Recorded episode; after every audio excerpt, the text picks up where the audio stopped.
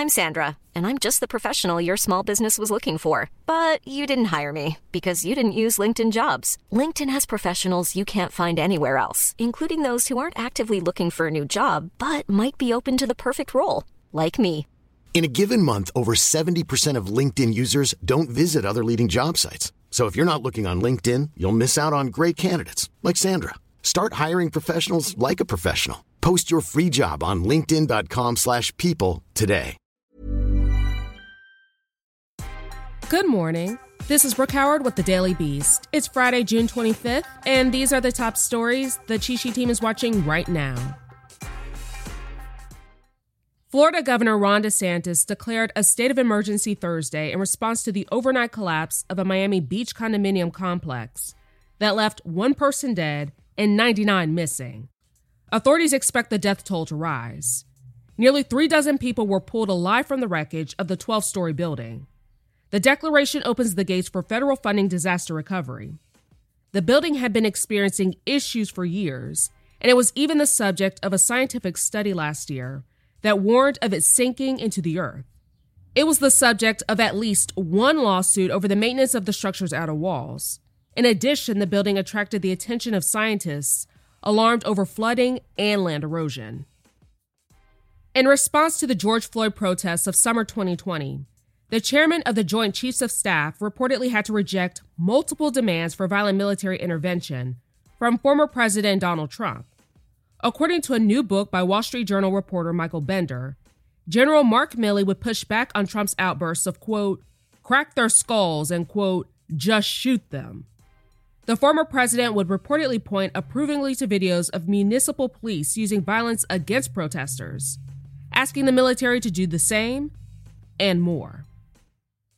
A statue honoring George Floyd in Brooklyn was vandalized Thursday morning with black spray paint in the name of a white supremacist group, Patriot Front.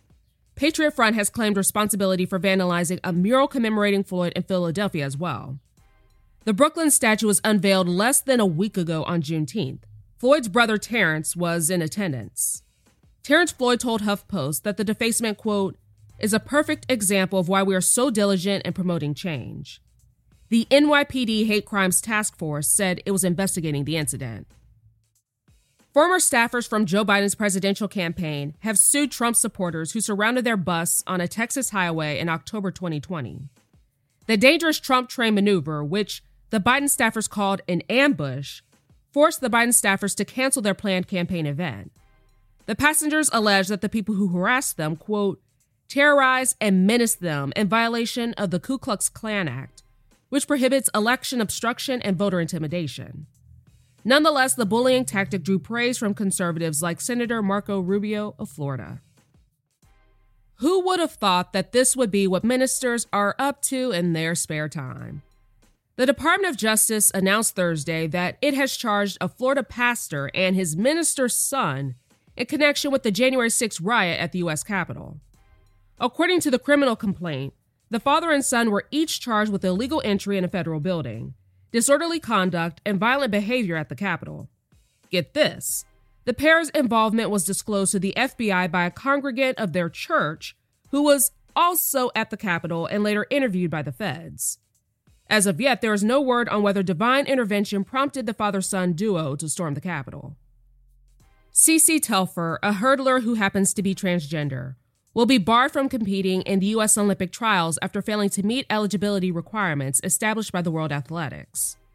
In 2019, World Athletics released guidelines requiring female runners' testosterone levels to be under 5 nanomoles per liter for 12 months prior to some competitions. Telfer was a 2019 Division II national champion in the 400 meter hurdles in 2018, but did not compete the year prior as she transitioned. Telfer says she aims to use her platform to inspire Black LGBTQ youth. That's all for this morning. Check back every weekday morning and afternoon for more of the news you need to know. Find us wherever you listen to podcasts.